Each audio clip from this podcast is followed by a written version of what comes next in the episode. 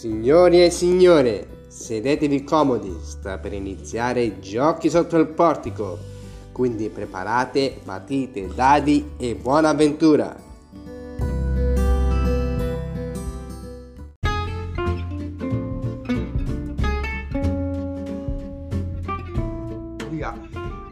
Salve, sono Fly Dog e questo è Giochi sotto il portico. Oggi parliamo di Wargame col presidente del canale Wargame per Passione. Ciao!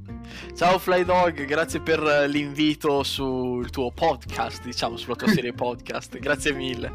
Grazie anche a te. Volocchi, partiamo subito con le domande. Dimmi tutto. Intanto una domanda che a me intriga, mi fa molti dubbi. Da quando hai questa passione per i wargame? Ma allora, è una domanda che mi fanno in molti effettivamente, visto l'escursus del mio canale che ormai va avanti da tanti anni. Allora, in linea di massima il wargame mi ha sempre appassionato, fin da quando ero piccolo. Le mie prime esperienze le ho avute...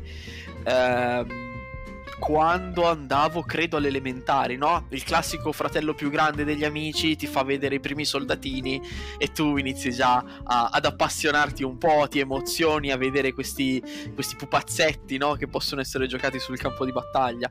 E così. Poi andando avanti... sì, infatti, sono cose che comunque coinvolgono. Poi, sai, agli occhi di un bambino è completamente diversa la situazione, non è la passione che c'è oggi. Però era già un inizio di qualcosa, ecco. Dimmi pure. No, volevo dire che quindi poi è proseguita e si è evoluta negli anni, tra una cosa e l'altra è cresciuta e si è evoluta fino ad arrivare a questo, ecco. Ah, ok. Io mi ricordo ancora le mie prime partite di wargame, sempre con mio fratello più grande.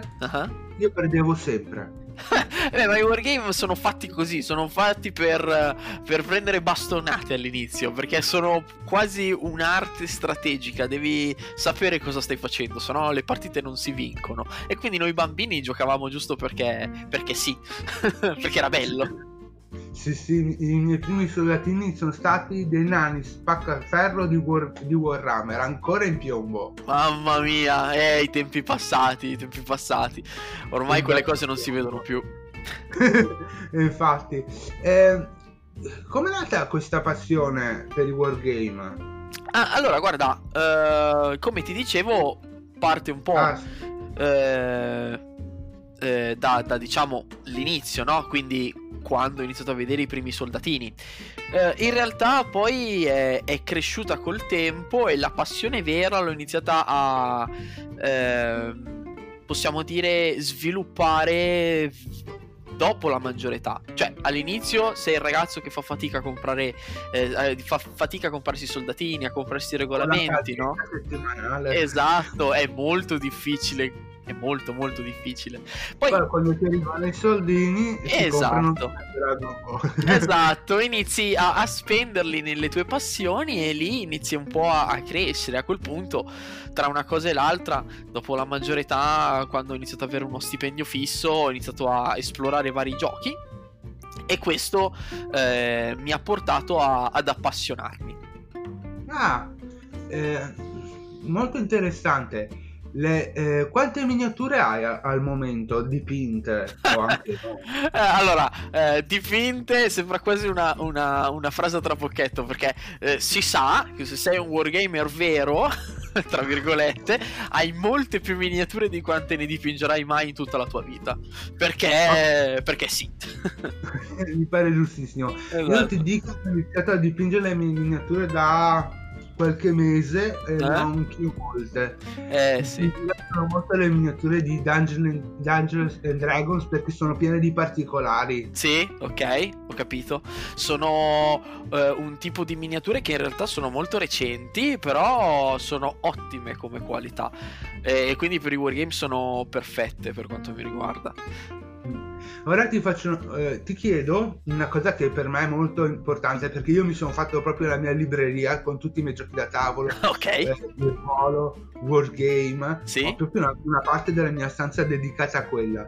Quanto grande è la tua libreria di Wargame? Ah, è enorme perché allora...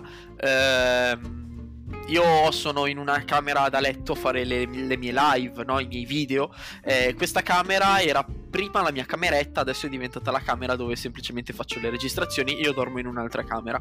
Attualmente tutta la camera è adibita al wargame, nel senso che gli armadi hanno solo soldatini all'interno, giochi da tavolo e robe del genere. Quindi ti faccio capire... La mole di materiale, le mensole sono tutte adibite a tenere i manuali e robe così. Poi ovviamente ci sono anche i manuali in digitale, quindi ho molta più roba di quella che effettivamente ho esposto. Hai consumato dischi fissi per i wargame? Esattamente, esattamente, proprio così. Beh, esiste un gioco che preferisci di più per tipo ambientazione o regole? Allora, a livello di ambientazione non si batte il gioco, secondo me, sia anche come, scusa, sia ambientazione che regole in realtà, non si può battere il gioco del Signore degli Anelli, dei Games Workshop. È uno dei giochi migliori che sia stati creati perché ha delle... similitudini con giochi vecchi del passato, quindi è un gioco molto classico, però ha degli spunti molto moderni e tattici, e poi l'ambientazione di Signore Anelli, vabbè, non si tocca. Tu per caso hai collezionato le riviste che vendevano da anni fa su Il Signore degli Anelli? Certo, io ho iniziato così la mia collezione effettivamente del Signore degli Anelli, poi ho avuto, tra vari trasferimenti, l'ho persa questa collezione, nel senso che i soldatini sono andati perduti per sempre, ma è stato un dramma, sì, però non era ancora il periodo in cui ero molto avvezzo al wargame, la passione non si era ancora scatenata. Gli anni dopo, in cui la passione si è scatenata veramente, ho riacquistato tutto. La pandemia. Esatto. Quindi a te ti piace molto Il Signore degli Anelli? Certo, è stato il gioco che mi ha spinto, diciamo, a... possiamo dire sviluppare anche il canale. Pochi lo sanno, ma il canale all'inizio doveva essere solamente basato sul Signore degli Anelli, sul wargame del Signore Anelli. Poi però con il tempo ho deciso di sviluppare più ambientazioni e muovermi sul wargame un po' più in modo generico, in quanto ci sono veramente tante cose, tante sfumature che le persone non conoscono e non prendono minimamente in considerazione quando si parla di wargame, e mi piace farle conoscere alle persone. Per questo non sono rimasto più diciamo fossilizzato su un solo argomento. Una domanda, mi puoi raccontare una tua partita più epica di sempre? Allora, epica, ti racconto questa. Ero a un torneo appunto del Signore degli Anelli, che tra parentesi è uno dei due giochi unici in cui ho fatto regolamenti, diciamo, e in questa partita, cioè, io non sono un giocatore competitivo, quindi quando andavo a fare i tornei lo facevo soltanto per il gusto della community, no? Di parlare con le persone, conoscere i giocatori. Non ero minimamente un bravo giocatore e infatti perdevo quasi tutte le partite. C'è stata questa... Sì, io l'ho sempre detto, io non sono un giocatore competitivo, io gioco per divertirmi. Io ho fatto solo un torneo in tutta la mia vita, ero primo all'ultimo gioco, sono arrivato terzo, adesso odio i dinosauri. Giustamente. Ma i giochi di ruolo, i giochi da tavolo sui dinosauri. Ti hanno fregato sul finale, mi dispiace. Ero primo, arrivato terzo. Capita. Ho vinto solo un dado. Coi tornei veramente... Capita sempre così. E infatti in questa vittoria, con questa vittoria che ti sto raccontando io, la mia partita più epica, non stavo arrivando ovviamente, cioè stavo in realtà arrivando ultimo, ma mi ha permesso di arrivare tipo terzultimo con una vittoria dell'ultimo secondo. E com'è accaduta questa vittoria? Praticamente avevo un unico soldato rimasto che ho fatto correre dietro una collina e l'ho fatto buttare a terra nascosto da una roccia per conquistare l'obiettivo. E la partita è finita così, al toto finish, con il mio soldato che abbracciava l'obiettivo in posizione fetale, un po' impaurito, che ha vinto la partita. Esatto. E ha vinto tutto. Ha vinto. Bellissima, ma detto che usavi il regolamento di Signore degli Anelli, giusto? Esatto, sì. E fazione? Non l'hai detto. No, è vero. Sono rimasto un po' sul vago perché, sai, se andavo nel dettaglio magari non tutti erano avvezzi alla saga, quindi non capivano. Stavo usando specificatamente la fazione di Mordor e stavo e Mordor sono gli orchi, quindi Sauron e tutta quella gente lì. Ah, faccio confusione con un'altra fazione sempre dello stesso ambientazione. Certo, loro sono Mordor, quindi molto tranquilla come lista. E il mio avversario invece giocava una fazione, diciamo, della natura, quindi aveva gli Ent, Barbalbero, Legolas, e mi faceva molto male. Proprio in questi giorni c'ho un mio amico che mi parla molto di questo gioco, quindi questa puntata gli potrà interessare molto. Può essere, ci sta. Vuole fare la tua stessa fazione. Ottimo. Dato che hai partecipato a dei tornei, sì. Come posso dire, com'è partecipare a un torneo? Allora, io non sono molto esperto di tornei perché, appunto, come ti dicevo, non ho partecipato a tantissimi nella mia vita, soltanto a due tipologie di gioco: Signore degli Anelli e Legion, Star Wars Legion. Che ho comprato da poco, solo i cloni. Anche quello è molto bello come gioco. Perché solo questi due giochi? Perché io non sono una persona molto competitiva e questi tornei alle volte sono un ottimo momento per avere una community affiatata. Altre volte sono dei momenti in cui alcuni giocatori, possiamo dire tossici, impazziscono e, diciamo, non sono la migliore compagnia che potresti avere in quell'istante. Ci sono alcune persone che farebbero di tutto per vincere e le ho avuto sott'occhio, no? Persone che varano e si comportano in modo anche un po' disonesto per farti perdere la partita.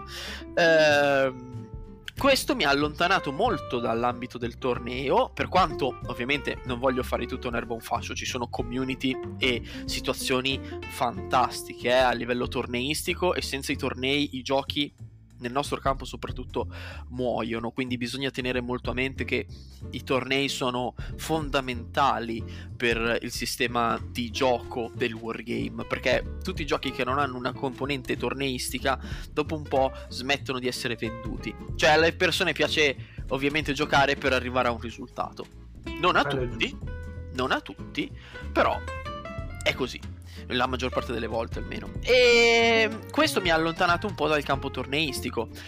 Il Signore Anelli, come anticipavo, era uno dei primi giochi in cui mi ero impegnato, e quindi questo mi ha portato a impegnarmi nel campo nella sezione, diciamo, torneistica del Signore Anelli, ma i lati negativi dei vari tornei mi hanno un po' allontanato, e questo non mi ha permesso poi di partecipare ad altri tornei fino a qualche anno fa, in cui, sai, ti svegli la mattina, no? Che hai deciso di cambiare qualcosa. E io quell'anno, un paio d'anni fa, mi sono svegliato dicendo: io voglio vedere se tutte le mie esperienze nel campo del wargame, tutti i miei giochi provati, regolamenti letti, mi hanno insegnato a diventare un giocatore migliore, no? Posso io vincere i tornei? Ce la posso fare? Perché io non gioco competitivo, ma se mi impegnassi, no? Come un atleta che corre tutti i giorni e un giorno dice: beh, però perché io sto correndo tutti i giorni? Vado a fare la maratona, magari mi piazzo bene, no? Perché c'è anche la prova. Esatto, e quindi un paio d'anni fa ho iniziato a partecipare ai tornei e ho detto però non voglio che la fortuna si metta in mezzo, dopotutto è un gioco basato sulla fortuna, si parla sempre di dadi, quindi ho cercato il sistema meno avvezzo alla fortuna, e Star Wars Legion è quello che mi si è palesato davanti. No? Ho fatto una ricerca tra i vari wargame che conoscevo e Star Wars Legion era l'unico gioco che mi avrebbe potuto dare al momento una giusta visione del fatto che io fossi migliorato o meno, in quanto la fortuna è molto meno incidente rispetto ad altri giochi. C'è sempre, perché si tirano dadi, c'è sempre, però molte regole, molte specifiche ti permettono di arginare questa componente di fortuna. E quindi io ho deciso di puntare su questo sistema e mi sono piazzato, agli europei sono arrivato, no scusami, ai nazionali sono arrivato settimo, quindi vabbè, poteva andare meglio come poteva andare peggio. Sono attualmente campione cittadino nella città dove abito, perché abbiamo fatto un torneo tra noi e ho vinto. E rimango campione cittadino perché poi è scoppiata la pandemia globale e non hanno più potuto fare un altro torneo, quindi sono ancora imbattuto da 2 anni praticamente. Fortuna. Già. In altre mie puntate, parlando con il presidente di Giochi in Villa, abbiamo parlato di associazioni. Ok. Tu proponi di entrare anche in associazioni per trovare giocatori? Allora, sì. Non è facile perché, vabbè, a parte nella mia zona io faccio parte di un'associazione, li vado a trovare, andavo ormai, parlo al presente però sappiamo tutti com'è la situazione attuale, quindi andavo a trovarli, ora l'associazione non è aperta per giusti motivi che sappiamo tutti, e loro facevano principalmente storico e io andavo da loro per conoscere nuovi giocatori, provare nuovi sistemi, nuovi giochi e fare un po' di community, diciamo, no? Altri tipi di associazioni sono difficili da trovare, non ce le hai sempre sotto casa.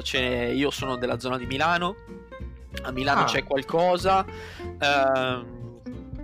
ci sono ludoteche che hanno associazioni all'interno che permettono di giocare vari giochi, tra i più famosi e i meno famosi.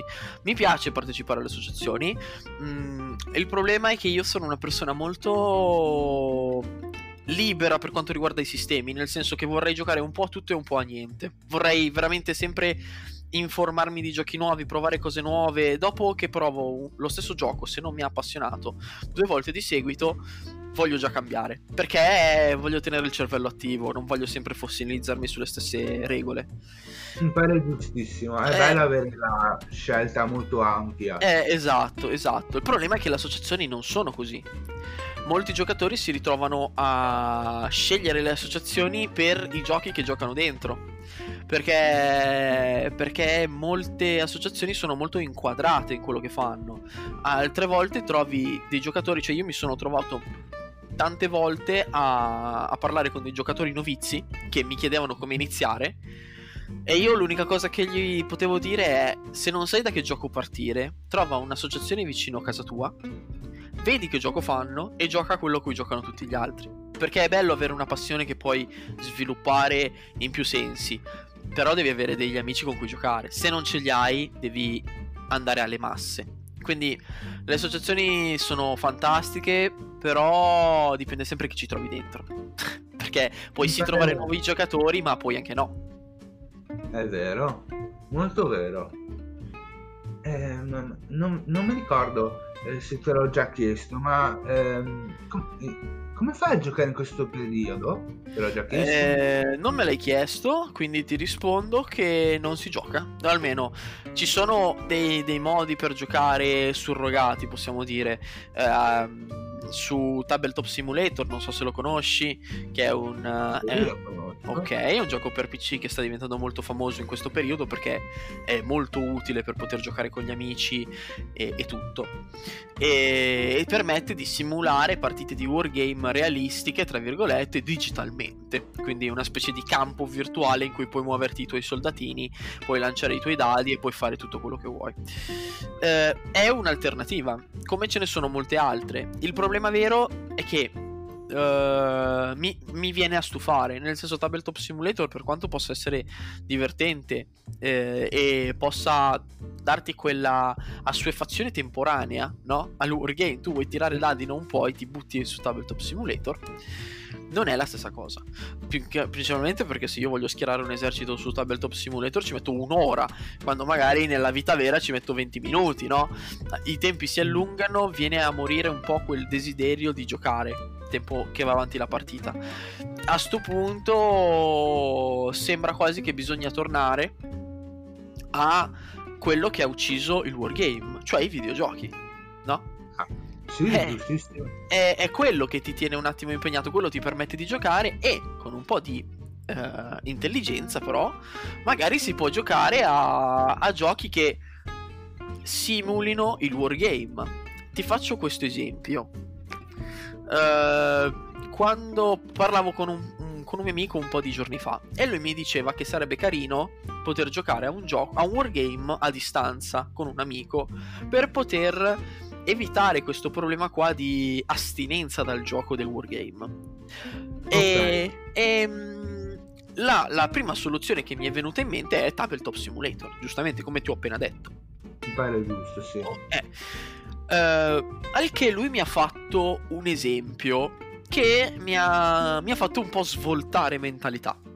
L'esempio è stato: perché non c'è un gioco che ti permette di giocare? Cioè, se io sono appassionato di calcio, no? Mi fa, perché e voglio giocare con un mio amico, io gioco a FIFA. Ok, sì. Perché adesso non posso andare a giocare a calcio con il mio amico, però gioco a FIFA con lui. Questo mi ha fatto un po' ragionare. Lui non è che sta dicendo gioco al calcio simulato, lui dice gioco a FIFA, quindi un gioco che ti fa giocare a calcio. E quindi ho detto, ma scusami, perché allora noi giochiamo a Tabletop Simulator e ci annoiamo? A sto punto ci sono molti altri giochi, vedi Age of Empire, Starcraft, i vari giochi trasportati di GW sul digitale, come può essere, adesso sto andando in live con Mordheim di PlayStation, per PlayStation 4, cioè ci sono tutti quei giochi che ti creano l'ideologia di wargame, ma non lo sono. Non è che ci si deve fondamentare, cioè non si deve per forza fossilizzare sul fatto che devi per forza lanciare dadi. Puoi anche cambiare supporto e però fare la stessa cosa.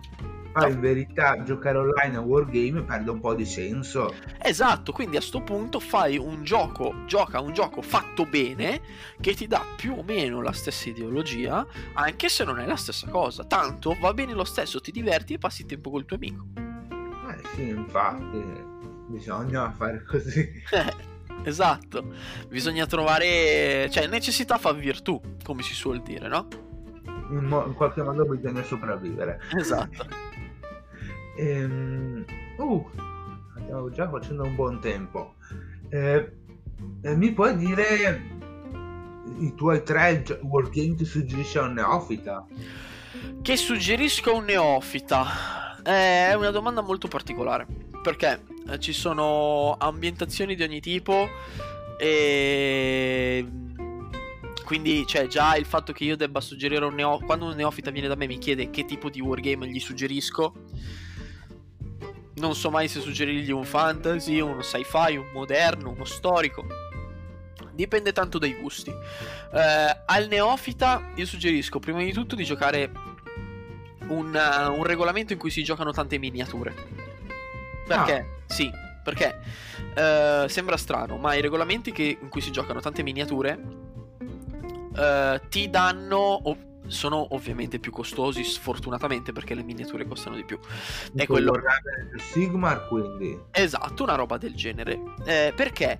Perché se tu vai a giocare giochi più specifici, più piccoli, rimani come si dice, potresti rimanere un attimo traumatizzato dalle mole di regole che ci sono. I giochi con più miniature sono più approssimati, hanno regole che fanno riferimento all'unità, non al modello singolo, quindi sono meno specifiche, quindi ti confondono di meno se è la tua prima esperienza.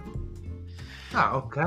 Giochi invece un po' più che vanno un po' più nel... Poi ovviamente ci sono giochi e giochi, perché alcuni giochi che vanno nel dettaglio, chiamate schermaglie, quindi con pochi modelli, 5-6 modelli, diventano difficili. Però solo alcuni, non tutti. Infatti ti sto dando un suggerimento così alla grossa, diciamo, no?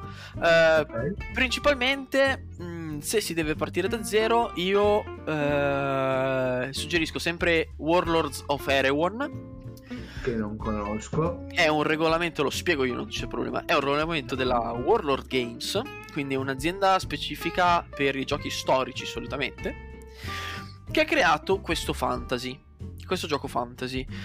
Il regolamento costa sulle 35 sterline, anche meno, quindi una quarantina di euro, non è tanto infatti, e hai una qualità grafica del livello di Warhammer più o meno, quindi hai un bel manuolone grosso, rigido, no? Uno di quelli che ci piace sfogliare e vedere. E anche qualche bella figura, anche tutte le belle illustrazioni, è fatto veramente bene, un regolamento di alta qualità. E questo gioco è la base del wargame massivo, quindi giochi 40-50 miniature per parte, se sono tante, potresti anche giocarne 20, e hai le regole base di come si giocano i wargame classici. Al suo interno ci sono le varie fazioni, che sono fazioni del gioco, quindi con le loro statistiche, ma sono ispirate a quasi tutti i modelli presenti in commercio. Quindi per esempio, vuoi usare gli elfi? Hai la lista degli elfi. Vuoi usare i ratti? Vuoi usare gli scaven? Hai la lista degli scaven. Gli umani? Hai la lista degli umani. Questo per permettere a tutti, a seconda delle miniature che piacciono e che hanno in casa, di giocare. Quindi è un regolamento tranquillo, costa neanche tanto, e puoi giocare con quello che hai in casa. Che figo. Eh sì, è una cosa molto bella. Ah, bello, sì. Quindi puoi giocare tutto? Puoi giocare tutto, ovviamente limitato nelle liste che hanno. Allora, il regolamento base esce con 10 fazioni circa, no? 9 fazioni, che sono le classiche. Le classiche nani, elfi, umani, esattamente, più i vari mostri e tutto quanto. Poi, completamente gratuito, è uscito online cioè sul blog dell'autore Rick Priestley, che se conosci è uno degli scrittori di Warhammer Fantasy, delle origini e tutto quanto. Fa uscire periodicamente delle liste nuove, quindi agli scaven, ai nani, agli elfi si sono aggiunti gli antichi romani, se hai la lista di antichi romani, si sono aggiunti i samurai, si sono aggiunti, tutto si è aggiunto, e adesso ha un attivo di una 25 tipi di eserciti giocabili. E tu vuoi non trovare nella tua collezione qualcosa di adattabile? Si fa tutto. È molto interessante. Poi ovviamente ci sono giochi. Questo è comunque un gioco che ti permette di fare più o meno tutto, ma ha una base consistente di regole, ok? Ci sono giochi più tranquilli. Sullo stesso piano ti posso mettere Dragon Rampant, che hai citato nel tuo canale, che ho citato nel canale, esatto, molte volte, che è un regolamentino molto più piccolo di Erewhon, saranno una cinquantina di pagine, non è un cartonato, quindi non è questa qualità di manuale eccelsa. Costa massimo 20 sterline, ma massimo, potrebbe adesso forse 12 sterline. Ok. Quindi è pochissimo, ed è un regolamento che ti permette di giocare tutto quello che vuoi, letteralmente, perché le statistiche sono tutte uguali, hai delle abilità che possono essere aggiunte alle statistiche dei vari modelli, e tu usi i modelli che vuoi per rappresentare la specifica unità. Quindi lì è letteralmente giochi con tutto quello che hai a casa, letteralmente. Cavolo. Ci sono cose così. L'unico problema nel nostro settore è che sono tutti in inglese.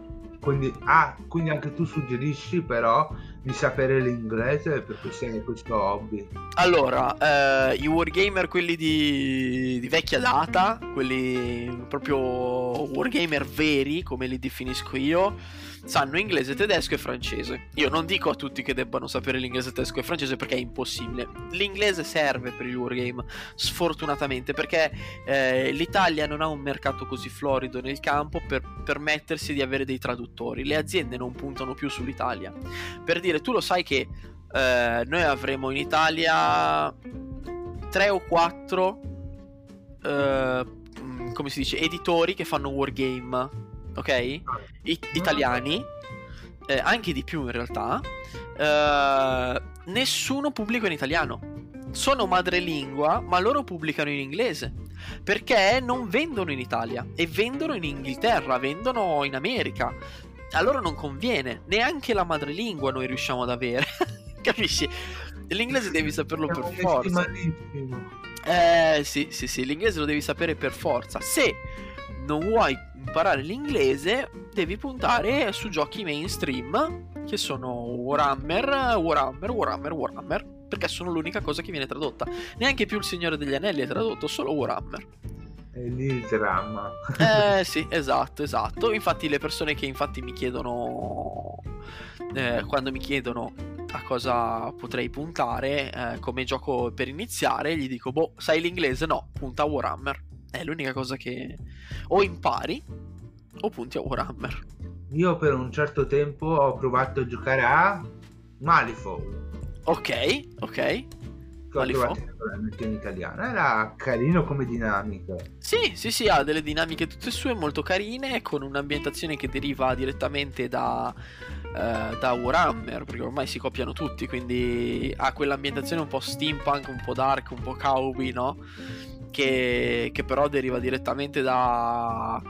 cioè la storia deriva direttamente da Mordheim di Warhammer, cioè...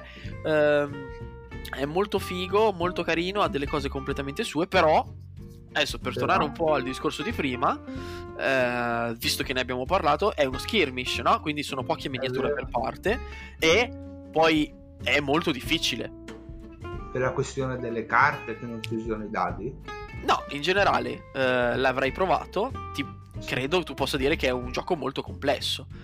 Ha molte particolarità. Malifaux è un bellissimo gioco, però usando poche miniature hai più variabili. Avendo più variabili, i giochi diventano più difficili. Se hai detto adesso che tu stai provando a iniziare Legion, troverai Legion che ha molti più modelli, molto più facile di Malifaux. Sì, è giusto. È vero, è così. Perché più la scala aumenta, più si approssimano le regole del gioco. Andiamo su altro. Niente. Quindi cosa posso chiedere ancora? Vai a sentimento, sono a tua disposizione. Ok, avevo la domanda pronta in mente. Sì, Infinity, wargame che si chiama Infinity, lo conosci? Sì, della Corvus Belli. Anche lui, quello ha molte dinamiche interessanti. È unico nel suo genere ormai. L'hanno semplificato molto nella nuova edizione appena uscita.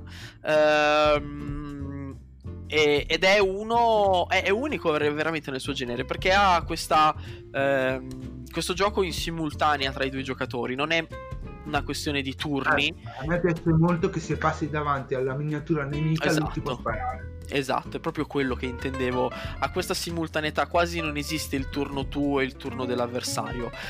Hai semplicemente una tua banda che agisce contro una banda dell'avversario che ti spara contro se fai l'errore. È molto bello. Adesso io non ho mai provato la nuova edizione, la N4, perché loro chiamano così le edizioni. Però la N3, infatti anch'io ho la N3, e dicono è uno dei giochi più belli del settore. In realtà è molto limitante il fatto che abbia... no, in realtà non è limitante, scusami, limitante è una parola sbagliata. Ha la particolarità che ha la sua ambientazione, diciamo, non è limitante. è bello perché anche Infinity, questo gioco, nel regolamento N3 sì, è stato tradotto. È vero. Adesso credo che la nuova edizione non l'abbiano ancora tradotta, la N4. Vedremo se lo faranno poi. Allora, siamo solitamente fortunati sulla traduzione quando arriva dalla Spagna. Infinity è spagnolo, il gioco di miniature di Batman è spagnolo. Ho provato anche quello, un po' complicato. Già, anche, infatti. Quello di Potter è spagnolo.